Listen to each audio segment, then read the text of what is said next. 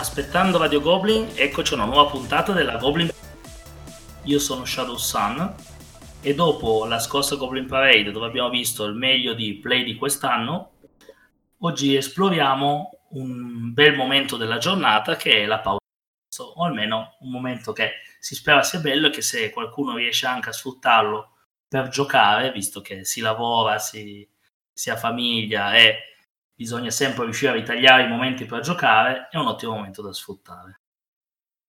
Eh, vi avviso fin d'ora che è già online il prossimo sondaggio per andare a votare, del quale non vi spoilerò l'argomento, non perché io non lo sappia ancora in questo momento, ma assolutamente solo per creare hype. Oggi, a darmi una mano nel, a, a parlare della classifica di questo argomento che è stata votata da voi nello scorso sondaggio, ho due ospiti. Uno dei due è il buon O D K. Ciao a tutti e ben trovati, e ben trovato anche a me in questo nuovo formato e soprattutto con il mio collega di oggi con cui ho condiviso diverse cose ma non ancora un podcast. Quindi ciao! E il secondo ospite invece è Lupigi. Ciao a tutti, ma soprattutto a tutte. Come facciamo di solito in questa parte di Aspettando Radio Goblin, faccio un paio di domande agli ospiti per conoscerli un po' meglio. E quindi oggi vi chiederò queste due cose. Quanto giocate solitamente in una settimana? Eh, vai tu O D K. Eh, in una settimana, in una settimana tipo, tipo dieci anni fa era cinque volte al giorno. Ad oggi, calata nella realtà ma odierna, una volta a settimana, solitamente il venerdì, spesso con il buon Sava quando non mi dà le buche, e, e si fa quello che si può.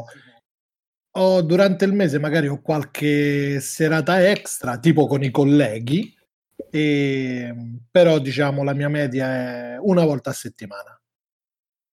Ok, e invece Lupigi? Dunque, io fino allo scorso giugno giocavo tre quattro volte a settimana, poi ho cambiato città, ho cambiato lavoro e adesso non gioco quasi più. eh, diciamo, mi capita di giocare ogni tanto e spero di riuscire a ri- reinserirmi in un giro quanto prima e tornare ai, ai fasti di un tempo. Per adesso gioco online, su siti di board game online. Qual è, tipo, po- po- no, vabbè, io hai cambiato io... città, non lo sapevo. Dove sei? Non sapevo sono, che... Sono, sono tornato alla, alla, alla Toscana natia. Mm, va bene, spero che ti trovi bene al di là del poco sì, gioco. Sì, sì, sì, sì, ti trovo bene, trovo benissimo. Grazie. Va bene, ci becchiamo a Lucca? Certo, eh, ormai sono in casa. Ah, bene, non vedo l'ora. Anzi, lo dico anche a tutti gli ascoltatori, se avete voglia di...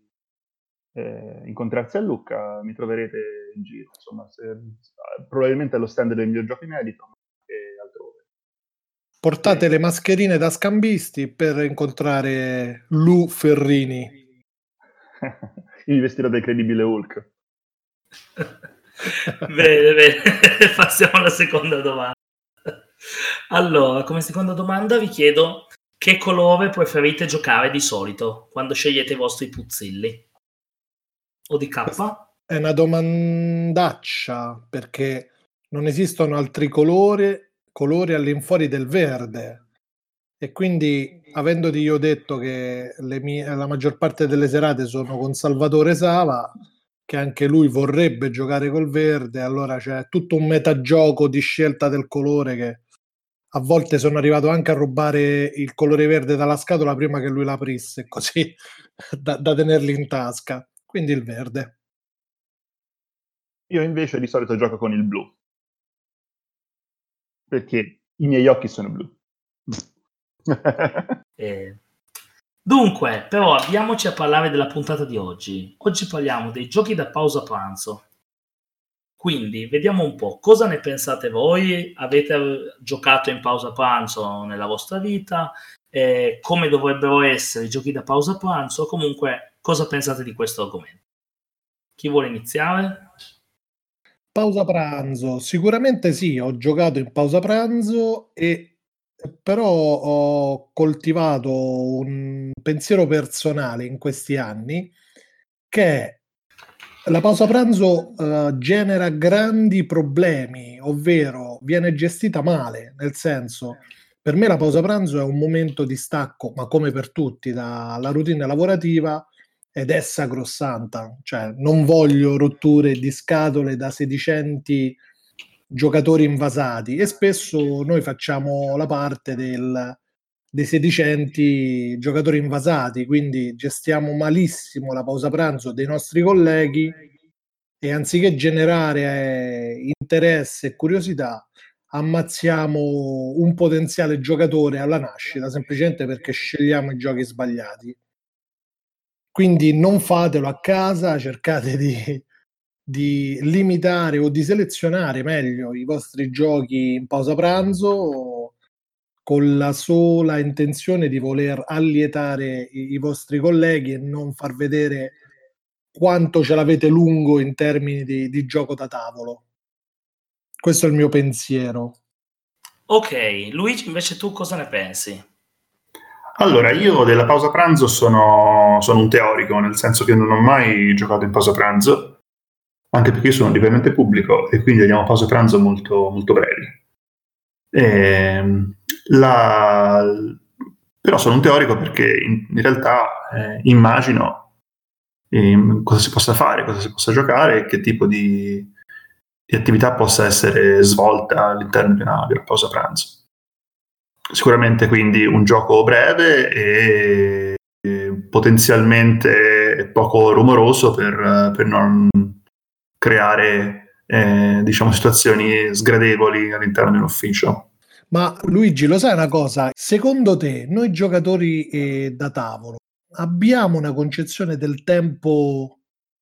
Eh, reale, nel senso, spesso mi trovo ad affrontare discorsi su quanto dura, quanto impieghiamo a fare un turno, quanto ci vuole a finire una partita, e mi rendo conto che noi giocatori, stando dentro il sistema, non ci rendiamo conto che la nostra concezione di tempo è totalmente errata. Quindi rispetto ad una pausa pranzo che è breve, che è, che è veloce, che è limitata, e il breve per noi giocatori da tavolo è qualcosa di, di terribile, perché non, sappia, non lo sappiamo stimare. Sono d'accordo con te, deve essere breve, ma poi non dubito che ci sia chi vorrebbe giocare eh, Amilcare ed Annibale durante la pausa pranzo, e ho conosciuto gente che l'ha fatto. E va bene, immagino che comunque se becchi un altro collega che è appassionato di giochi, uno possa anche mangiare mentre gioca, eh, col panino, se non ha problemi di imbustare le carte o di ungere materiali. Eh, però eh, penso anche che la... spesso invece la, la tendenza è quella che eh, quella in cui cioè, ci sono i, i principalmente vogliono stare seduti in tranquillità, magari parlare del più e del meno. Proporre un gioco trovando un'audience ricettiva deve essere comunque una cosa tendenzialmente limitata, perché a meno che il gioco non sia eh, molto conosciuto, cioè se io propongo, per dire, la briscola chiamata, eh, probabilmente il, anche in pausa pranzo ci potrebbe essere la, la disponibilità a giocare un po' più a lungo. Se invece il gioco è nuovo, è, è una cosa che non è conosciuta dagli altri, credo che la durata migliore sia entro dieci minuti. Ecco. Quindi eh, eh, diciamo che è vero che dal punto di vista del giocatore la percezione non c'è, ma i giochi da dieci minuti sono pochissimi. Eh, eh, questi, in, in questi dovremmo, secondo me, eh, limitare la nostra ricerca. E adesso vediamo se durerà dieci minuti qualcuno dei giochi che è andato nella nostra classifica. Assolutamente no.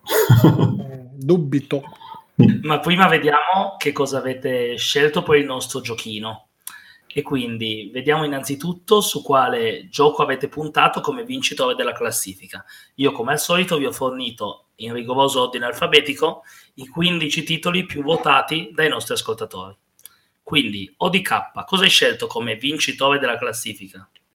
Io, per sentimento personale, ho dato vincitore Perudo. Invece Luigi, su cosa hai puntato come primo posto? Io ho puntato su un grande classico, un gioco di carte, Coloretto. Aha. Ottimo. Invece, i, come nel posto della runner up, ovvero quello che ci ha provato ad arrivare primo, ma è arrivato tra la seconda e la quinta posizione, O D K? Coloretto. Infatti ero molto indeciso, come ho detto ho fatto una scelta di sentimento e, e devo dire che anche Coloretto è molto apprezzato in, in ufficio da me, anche se lo giochiamo nel serale, però è molto apprezzato. Io avrei voluto scegliere anch'io Perudo, ma non l'ho scelto perché...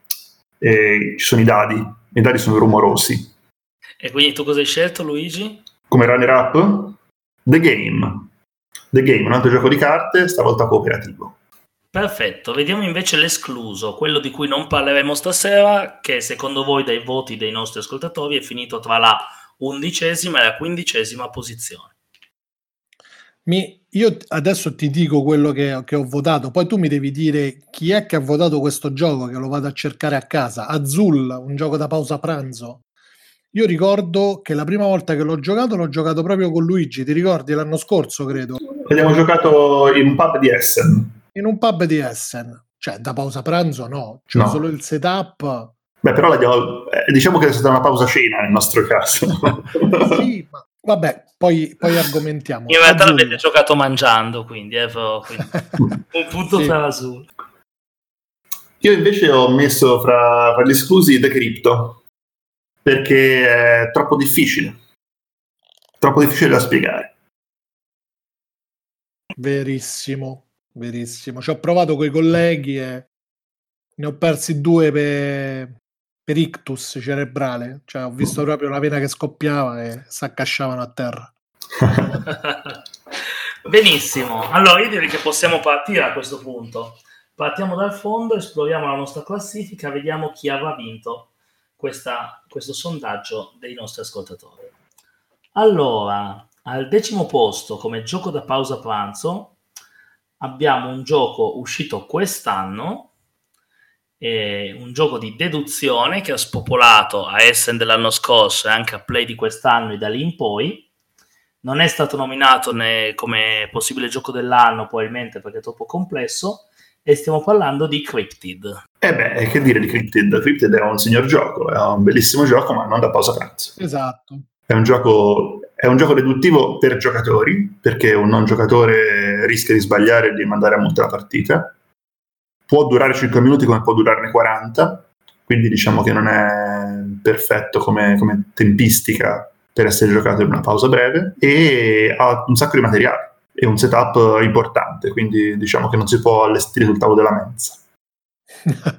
Assolutamente no, l'ho, l'ho amato appena l'ho visto ad Essen e mi ricordo di averlo, di averlo consigliato subito a Teo che passava di lì, eh, concordo co, con Luigi. E perché chi è che uh, vota questi giochi? Cioè io, noi vogliamo i nomi. Chi è che li ha messi in lista? Purtroppo i nomi non si possono avere. I, in, lista, in lista ci sono, no, non si possono avere perché non vengono registrati, ma in lista ci sono arrivati dalle proposte di, eh, della chat di Radio Goblin. Quindi siete liberi cioè... di lamentarvi nella chat di Radio Goblin di Telegram. Amici telespettatori che ci state seguendo da casa, se voi proponete questi giochi al lavoro, li perdete, perché quello che diceva Luigi è sacrosanto, dovete individuare con chi andrete a giocare. Il collega ignaro dei giochi da tavolo che c'ha mezz'ora, quaranta minuti per mangiare prima di rituffarsi nel lavoro, gli presentate Cryptid, Cryptid, quello che sia, ma quello vi sputa in faccia, cioè non lo fate, non lo fate. Andiamo avanti. Bene, diciamo che questa posizione l'abbiamo vagliata, quindi vediamo se no, la nona posizione vi sembra più un gioco da pausa pranzo. E stiamo parlando di uno dei più famosi deck building per due persone, ed è Star Realms. Star Realms ce lo vedo, nel senso è un gioco da due persone, quindi riduce le persone coinvolte a due, un mazzo di carte o più mazzi di carte che si trovano... si gestiscono benissimo al tavolo, come hai detto tu, è un gioco di de- deck building in ambientazione spaziale, dalla durata di venticinque minuti, ma a dir tanto, che si impara facilmente, magari con, con dei mazzi inizialmente un po' più semplici e meno combosi, ce lo vedrei. Infatti secondo me la pausa pranzo è un mazzo di carte, è poco più una briscola chiamata, diceva Luigi. Luigi, che dici di Star Realms? Io, io sono d'accordo con Camillo su tutta la linea. Aggiungo che Star Realms è il classico esempio di gioco che fai con l'altro collega appassionato di giochi. Diciamo che non serve per fare evangelizzazione, ma serve per, per occupare il tempo un, con, con, uno, con uno magari già un pochino esperto, non dico un appassionato integrale, insomma un, uno che non si è fermato a, al, al primo Dixit che capita. Ecco. Tecnicamente è un gioco... Mh, e, cioè, succede il caso in cui eh, i, i colleghi che vogliono giocare sono due, cioè tu e un altro, e giocate a questo, perché la durata è quella. Io ricordo che ho giocato in pausa pranzo quando ero studente dell'università e all'epoca si giocava tantissimo a Magic, e effettivamente Magic è l'equivalente al termine di eh, durata della partita e di esperienza di gioco di quanto può essere Star Realms. Star Realms è addirittura più compatto come tavolo ancora rispetto a Magic, quindi è ancora meglio. Eh, io però lo vedo un po' come gioco da, da introduzione anche Star Realms, alla fine ha poche regole con i mazzi base, e quindi magari secondo me potrebbe funzionare anche per trascinare un po' più addentro al gioco qualcuno. Che dite? Io non inizierei con quello, ecco, mettiamolo così. E per iniziare no, però qualche curioso secondo me potrebbe essere acchiappato, nel senso comunque sia non ha una complessità oggettiva alta, magari ha una profondità dovuta alla conoscenza delle carte, ma... Eh, Insomma, dipende da chi abbiamo davanti. Io identifico il collega come il neofita, nel senso una persona che ha giocato a poco o niente, per cui ci andrei cauto, e, e... però dipende. Star Realms ci può stare a seconda dell'individuo che avete davanti. Bene, allora saliamo, quindi Star Realms almeno promosso, vediamo. Quindi saliamo verso l'ottavo posto, invece, dove c'è un gioco di dadi, il gioco dei dadi sotto i bicchieri, che è Perudo. Ma no! Eh, ma sì, eh, come vedi, eh, perderai malissimo.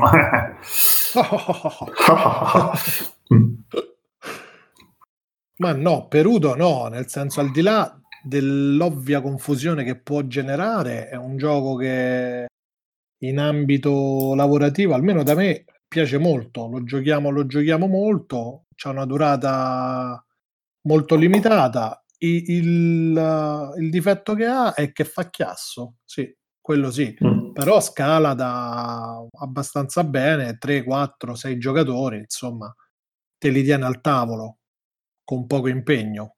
Bah, bah. bah eh, è vero che si può giocare anche proprio a, a, al tavolo da pranzo, eh, però... Eh... effettivamente è un po', un po' confusionario, quindi se uno ha la tendenza a giocare a, a mangiare per esempio in stanza, che magari non c'è una mensa o un locale dove mangiare, eh, rischia di essere un po', un po' fastidioso, perché attira attenzioni sgradite da parte dei colleghi non giocanti. E inoltre ha il difetto dell'eliminazione del giocatore, che pur essendo un difetto veniale perché la partita dura poco, comunque tende a magari a stufare, a distrarre, mentre uno mangia si sa che... Insomma, non, non lo vedo come, come un gioco perfetto, ecco. Per quanto mh, me l'aspettavo più in alto, ecco. Ok, vediamo se vi aspettavate più in alto anche quello dopo, perché al settimo posto abbiamo il gioco su cui avete puntato entrambi, che è Coloretto. Bah. Bah.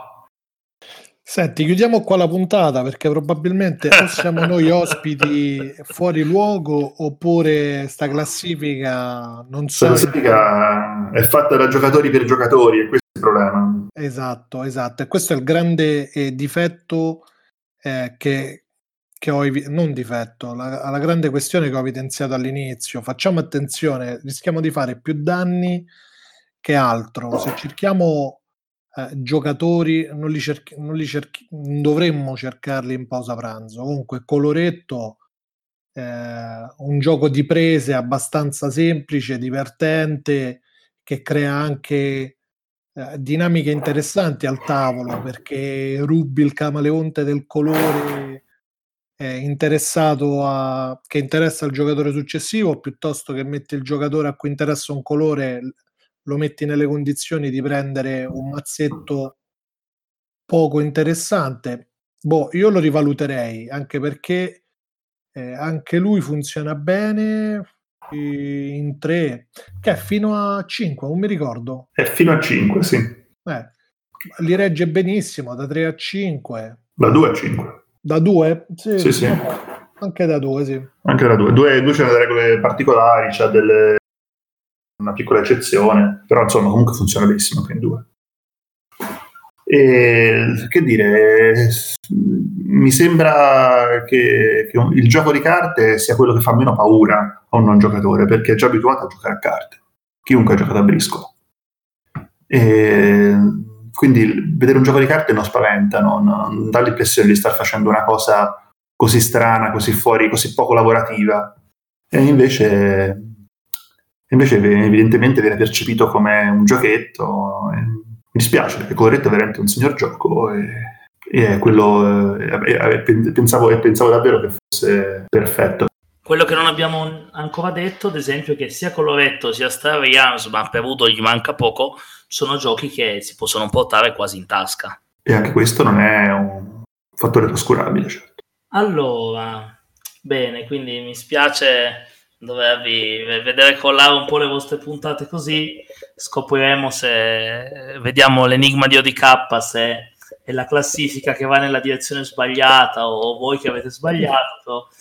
Non ci metteremo tanto a scoprirlo, eh, però al sesto posto invece abbiamo un altro gioco di carte. E il gioco di carte che abbiamo qui è un cooperativo molto particolare che è Hanabi o Hanabi. Eh, Hanabi, scusa, vai prima tu, vai. No, no, vai, vai. Eh, io c'ho... sto raccogliendo le mie braccia dal terreno, nel senso. Hanabi l'avrei visto più in alto sicuramente, perché sì, anche questo è un gioco che non spaventa, eh, che una volta compreso in termini di regole è in grado di far giocare tutti quelli che hanno visto un mazzo di carte in vita loro, cioè tutti, tutti, senza, senza distinzione. E comunque è abbastanza profondo da, da non stufare subito. Mi pare che ci sia, mi pare che nel, nel volerlo um, relegare così in basso ci sia un po' una forma di snobismo, quello che viene chiamato gatekeeping, che, eh, che è il voler tenere eh, diciamo fuori, cioè non, non essere davvero inclusivi verso, verso chi non ha mai giocato, ma a pretendere che eh, che i giochi da, da, da presentare siano quelli un po' più complicati, un po' più, un po' più da giocatore.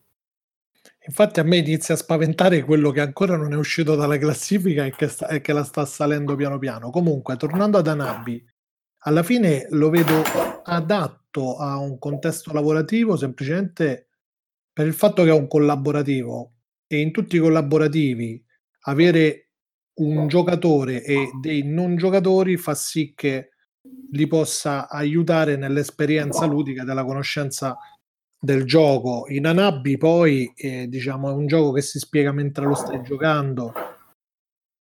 Oddio, oh, è forse come tutti i giochi deduttivi eh, in termini di giocatore neofita un pochetto fatica, però bah, non, non l'avrei escluso o portato così in basso per tutti i motivi che abbiamo detto prima: gioco di carte compatto, collaborativo, eh, tempistica limitata, e, e beh, andiamo avanti, ho raccolto le braccia nel frattempo.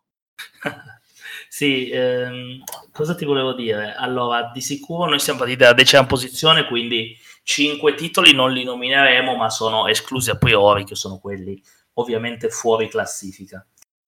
È un po' a discapito comunque dei, dei nostri votanti che sono andati a votare questo sondaggio, che sta mettendo questi titoli magari non nelle posizioni che, come dite voi, si potrebbero essere meritati.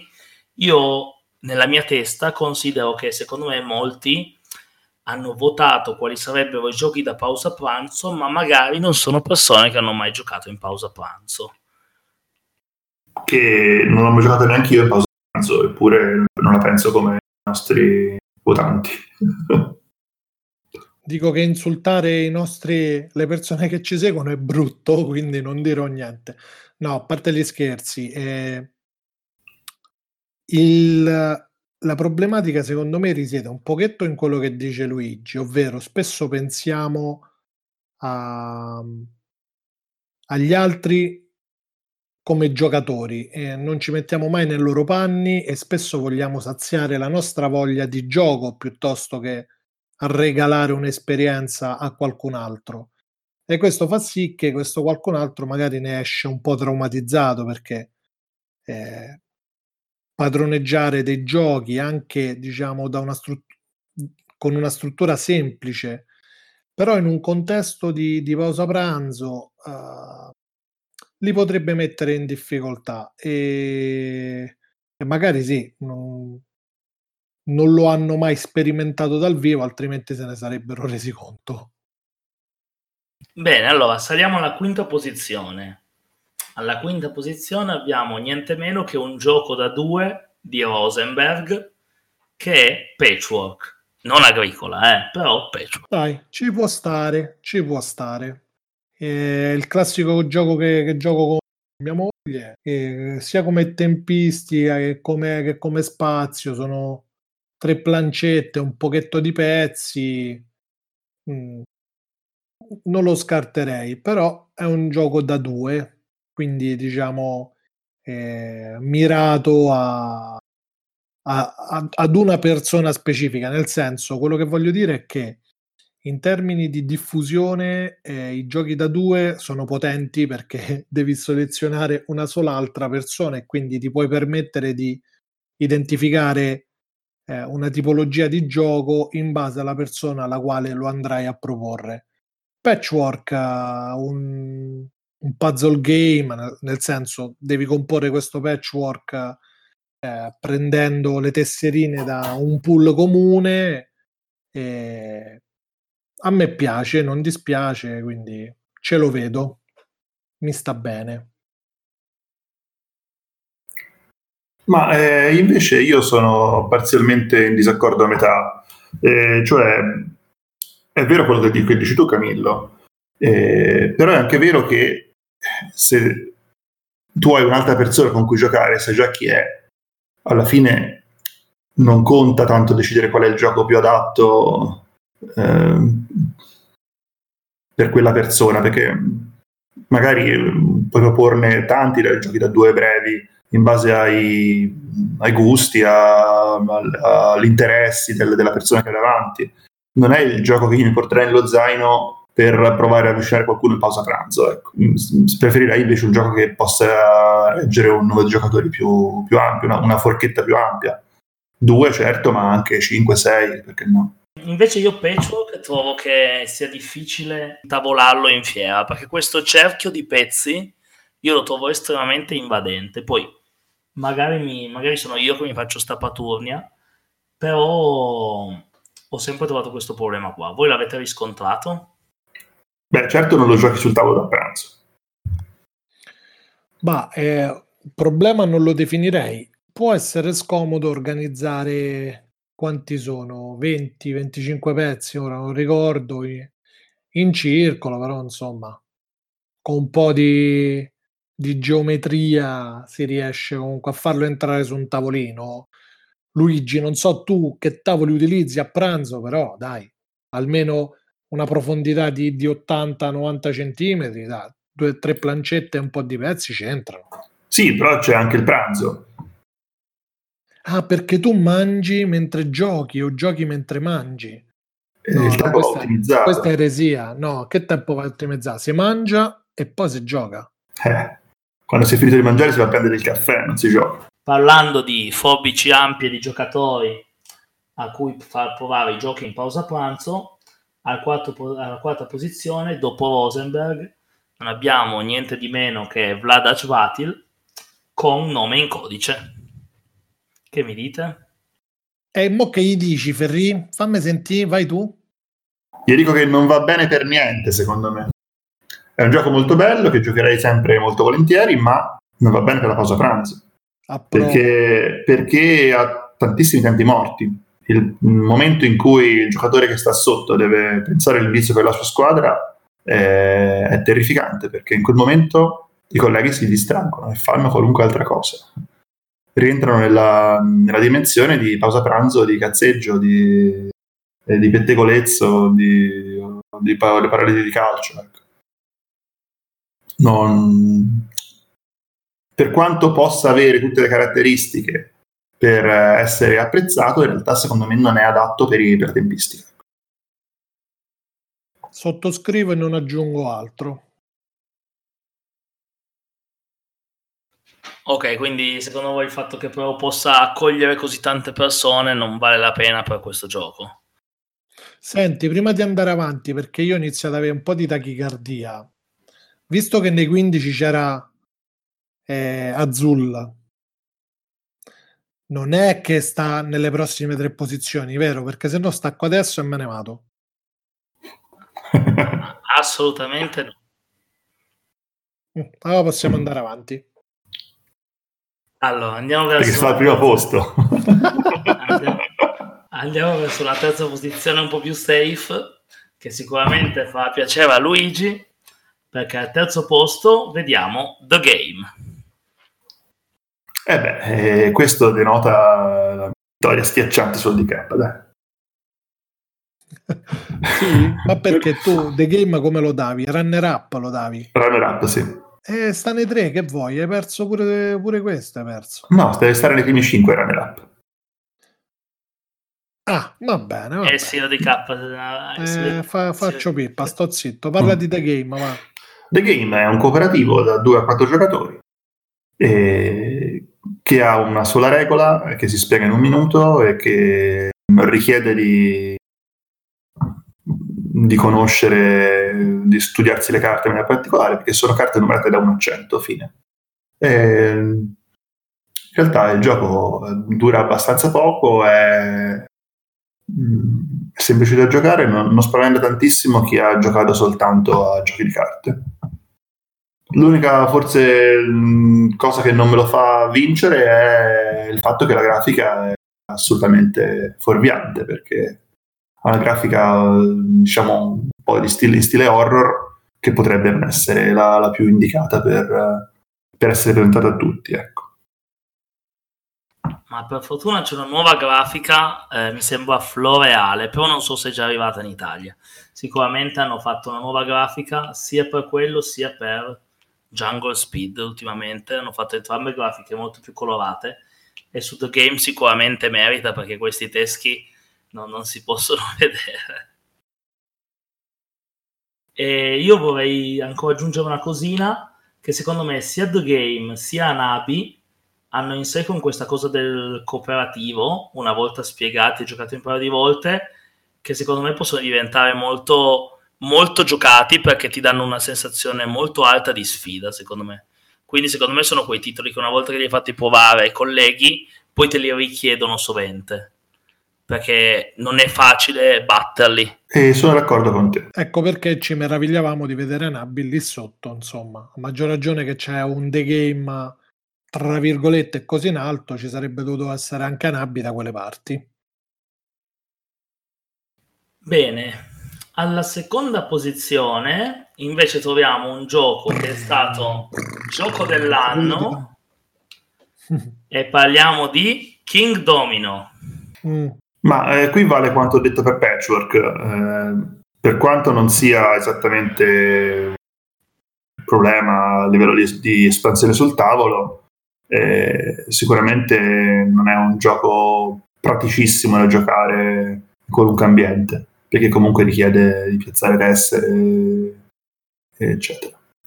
E, mh, anzi, ognuno davanti a sé li piazza tessere, quindi diventa, richiede un bel po' di spazio. Meglio di Patchwork, perché comunque almeno accoglie fino a quattro giocatori. Io aggiungo che, eccettuato diciamo il, il luogo dove giocarlo, che effettivamente sì, richiede un po' più di spazio, soprattutto se lo giochi in quattro, la durata, soprattutto con, con neofiti, non è così da pausa pranzo come si potrebbe pensare.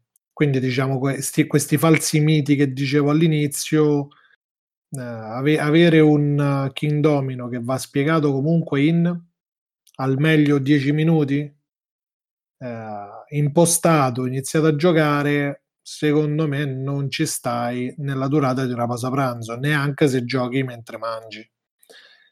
Eh, Tolto questo, nelle serate l'abbiamo giocato diverse volte e non dispiace, cioè, si lascia giocare, quindi il collega ipotetico interessato lo trova accattivante, però mh, mio avviso non in pausa pranzo, per tempistica.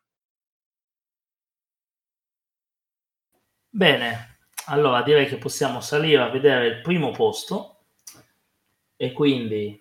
Al primo posto del, nella classifica votata dai nostri ascoltatori sui migliori giochi da giocare in pausa pranzo abbiamo Azul. Ma che è davvero? È davvero. Io lo sapevo. E puoi, puoi copiare e incollare i, i, quello che ha detto Ferrini tipo una mezz'oretta fa, perché questa è l'espressione massima di... di quanto noi praticamente siamo un po' tarlati come, come giocatori da tavolo. Cioè, quale pausa pranzo? Ma che è davvero? Ma è un gioco che gioco perlomeno tre quarti d'ora. La pausa pranzo è più breve. Anche volendo apparecchiare un gioco così pieno di materiali e portarsi in borsa una scatola di quelle dimensioni e di quel peso, anche, a, diciamo, dando per... tutto questo per scontato, è comunque un gioco, un gioco lungo e non è neanche così semplice da spiegare. Sì, poi tra l'altro oltre al, allo spazio già occupato dalla scatola, portarla dal gioco una volta sul tavolo è un gioco che per sua particolarità ha anche che oltre al sacchetto devi usare anche la scatola stessa durante la partita, quindi proprio uno di quelli più ingombranti che c'erano In, tra le scelte, tra le opzioni.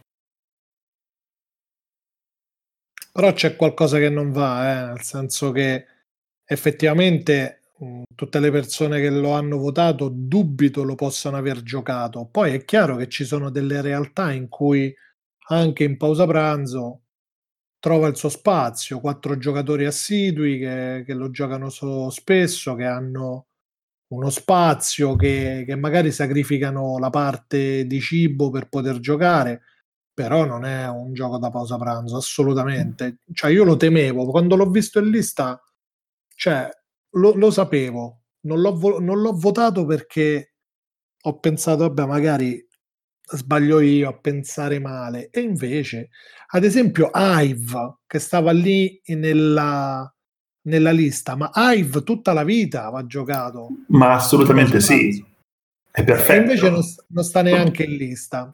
Guarda, persino Love Letter, che non penso che sia il gioco più adatto perché disamora al gioco chi lo prova, ovviamente, però, eh, eh, esatto. però, però come lunghezza, come durata della partita e come complessità, sicuramente è, è, è meglio di Azul, ma anche di King Domino.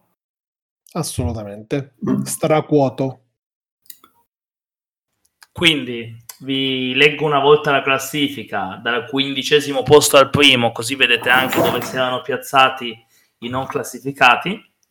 Quindi avevamo al quindicesimo posto Splendor, quattordicesimo Hive, tredicesimo Jaipur, tredicesimo Decrypto, undicesimo Love Letter, poi decimo Cryptid, nono Star Realms, ottavo Perudo, settimo Coloretto, sesto Hanabi, quinto Patchwork, quarto Nome in Codice, terzo The Game, secondo King Domino e primo Azul. E soprattutto, detta questa classifica, vi posso annunciare che con margine il nostro giochino della serata lo vince ampiamente Lupigi. Lupigi, Lupigi. Vabbè, rimango comunque umile e non mi vanterò della mia vittoria, perché comunque di fronte a una classifica così eh, vincere non è, non è significativo. Ecco. No, significa che sei mo- molto più vicino a un volere popolare di O D K che vede illuminata la sacra via della pausa pranzo. Mi dispiace, ma sei con il volgo. E quindi la mia sconfitta morale. Esatto. Bene, vediamo invece se avete qualche conclusione finale e soprattutto qual è il titolo che avreste voluto vedere in questa classifica ma non c'è. parti pure O D K. Bah, non sono bravissimo a recuperare titoli, però eh, sicuramente giochi di carte. Tutta la linea di Kakerlaken qualche cosa ce la vedrei eh, di buon grado. Kakerlaken Poker, Suppe, eh, ma anche quello della... della tarma imbrogliona, insomma non li vedrei fuori luogo, e arriverei anche a, a suggerire, anche se qua sicuramente Luigi non è d'accordo, un Coyote molto folcloristico, molto carino eh, in termini di, di colori, che alla fine sono delle fascette o un mazzo di, di penne, di carte, un po' matematico. Eh, giochi che devono stare al massimo in un quarto d'ora di gioco, in venti minuti per una partita, eh, con un regolamento sintetico che magari puoi spiegare mentre giochi. Tutto quello che non rientra in queste cose qui, o, o fate le pause pranzo che durano come pranzi di nozze, oppure eh, non è il contesto giusto nel quale presentare i vostri giochi. Luigi invece? Io concordo con quanto dice Camillo e aggiungo, sono d'accordo anche quando dice che non sono d'accordo su Coyote, perché Coyote è un gioco, è un party game, non è adatto per la pausa pranzo, secondo me è un gioco di cacciare, perché ti devi vestire con queste fascette sulla testa e non è esattamente l'abbigliamento più indicato per un ufficio, poi dipende che lavoro fa, chiaramente. E... così come non vedo al, tutti i giochi della famiglia di Lupus in Tabula, eh, Una Notte dei Lupi, ma anche i vari Resa a distanza, eccetera, perché eh, per quanto possono essere molto indicati, essendo giochi di conversazione, eh, hanno la fase notturna che è, che è destabilizzante e potrebbe, potrebbe dare un po' di, un po' di fastidio. Eh, Mi sono mancati invece diversi, diversi titoli che, che avrei voluto vederci, non, non, so, non solo uno. Eh, di giochi di dadi, Tokyo, che non è mai uscito in scatola, però è un grande classico, e così fa con due dadi e un bicchiere. Eh, lo puoi giocare in qualunque contesto, compreso il tavolo, da, da pranzo. Però stai a città così, eh, perché... mi bocci a piene mani Perudo e poi eh, mi proponi una, vers- una versione eh, è una versione molto più silenziosa, ristretta solo per il silenzio, eh. stai, eh, stai eh, lamerando, eh, sì, sì. Caro Lupigi, eh, sì, ma, ma, ma, ma ti ho detto che il silenzio secondo me è un valore da poco. E poi non, non ho visto nessun trick taking, nessun gioco della famiglia della briscola, per capirsi. Eh, e ce ne sono tanti che escono e che sono molto eh, molto interessanti, ma uno qualunque, non è stato, nessuno di questi è stato citato, così come non c'è un gioco che secondo me sarebbe perfetto alla pausa pranzo, che è Coop. Anche qui due carte davanti, gettoncini, eh, l'ingombro sul tavolo è nullo, la varietà dura due minuti, ne fai dieci di fila. E poi vabbè, un altro, un'altra famiglia di giochi che non è, non è rappresentata è quella delle escape room. Quello forse per la lunghezza, perché perlomeno durano un'oretta ciascuna, quindi effettivamente eh, per quanto possano essere adatte a, al tipo di, di divertimento richiesto da, dalla pausa pranzo, non sono adatte alla durata. Sì, poi durano un'oretta se sei bravo, quindi se sono già quelle un po' più complesse rischi che l'oretta si, si allunghi ancora di più. Eh, invece a me, così a occhio, io poi io non so, io sono, faccio, faccio l'imbianchino e non, non gioco in pausa pranzo, quindi perché è abbastanza complicato. Eh, però mi immaginavo, per dire, un, tra, tra qualche gioco un po' più nuovo, mi immaginavo un Just One. Certo, Just One potrebbe essere un buon, buon candidato, così come Tre Segreti, per esempio. Tre Segreti è un gioco che ha, questo sta come mazzetto di carte, e è piuttosto veloce, è il classico gioco dell'indovinello, capire la situazione che, che, che molti fanno per tradizione orale, che viene trasformato in un gioco strutturato e che funziona, dura pochi minuti e, e mette al tavolo tutti, anche non giocatori.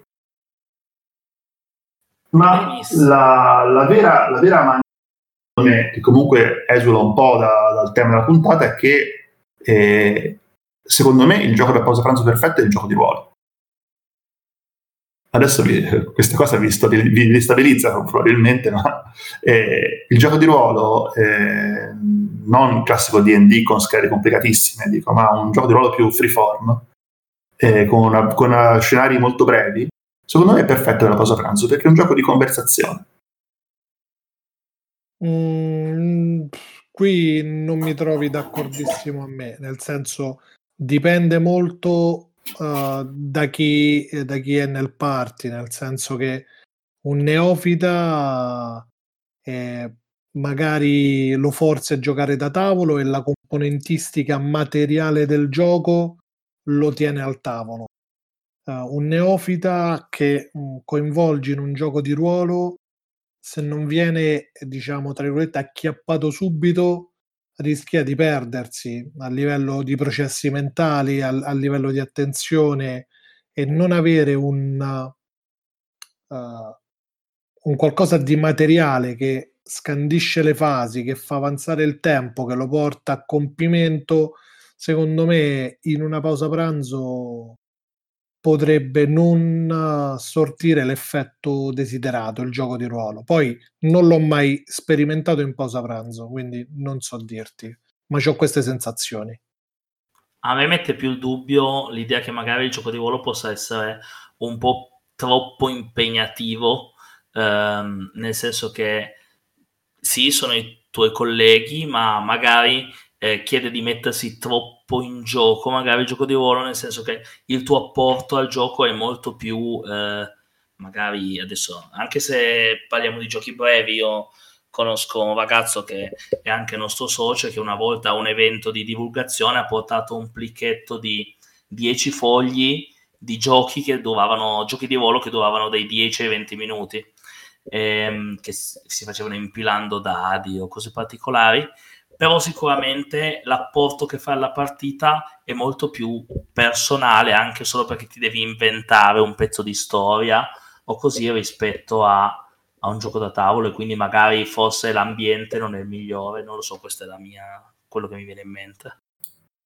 Comunque un'altra famiglia di giochi assenti dalla classifica eh, sono i Roll and Write. Probabilmente sarebbe invece un tipo di gioco molto, molto adatto alla pausa pranzo. Un po' perché si possono fare con, si fanno con la penna, come si, come si, un po' ricordano il fatto di stare in ufficio, e un po' perché ricordano anche quello che tutti hanno sperimentato, cioè l'enigmistica, eh, riempire caselline con, eh, con, con numeri o, o simboli. Assolutamente, roll and write in effetti mancano proprio. Allora, ricordo ancora una volta, per piacere mio, siccome questa, l'argomento di questa puntata è stato suggerito da un votante che, oltre a compilare la sezione dove si votavano i giochi, ha anche compilato la sezione dove suggeriva un tema per un'altra puntata. Io ho dovuto abbreviarlo in giochi da pausa pranzo, anche se poi nel sondaggio c'era la dicitura completa, ma ricordo ancora una volta che la sua dicitura per la puntata era: i migliori giochi da proporre in pausa pranzo per confessare ai tuoi ignari colleghi che sei ossessionato dai giochi da tavolo, senza farli fuggire. Eh, tutto bene, ma su senza farli fuggire forse ci siamo andati un po' pesanti con questa classifica. Eh sì, sì, temo anch'io che un po' di gente sia scappata. O D K non lo sentiamo più, che è rimasto traumatizzato da Azul. Eh. Sono andato a prendere del Gaviscon per calmare, diciamo, i flussi intestinali.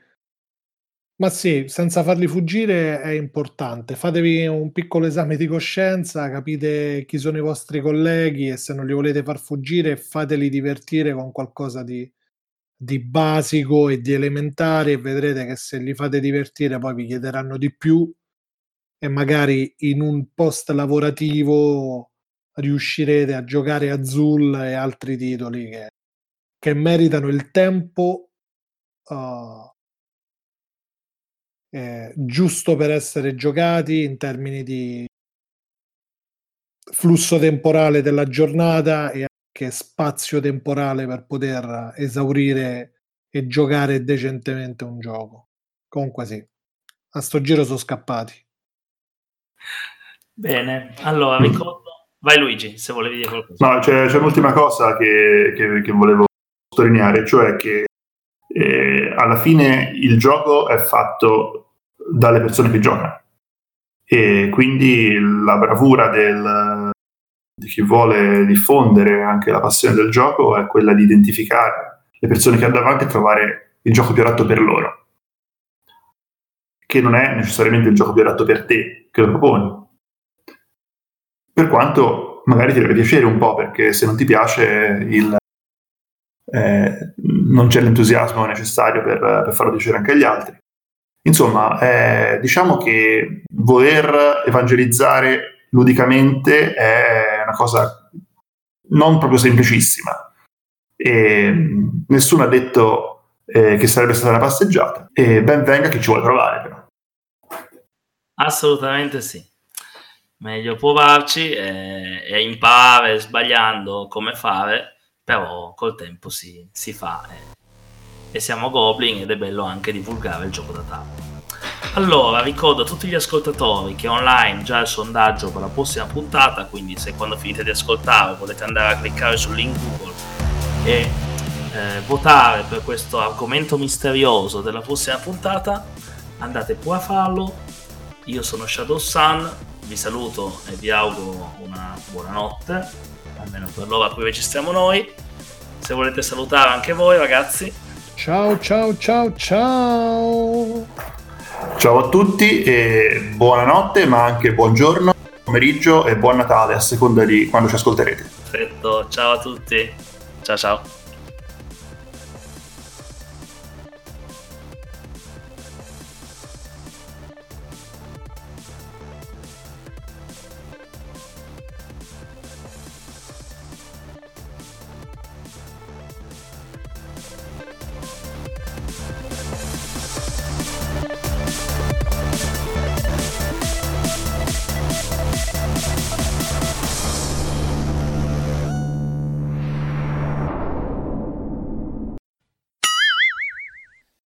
Allora, Luigi, vuoi mettere nei bloopers qualcosa sul tuo giochino da venire a provare a forse a Lucca o no? Dimmi tu. Ma no, dai, cioè, mi sembra di fare pubblicità così a sbafo.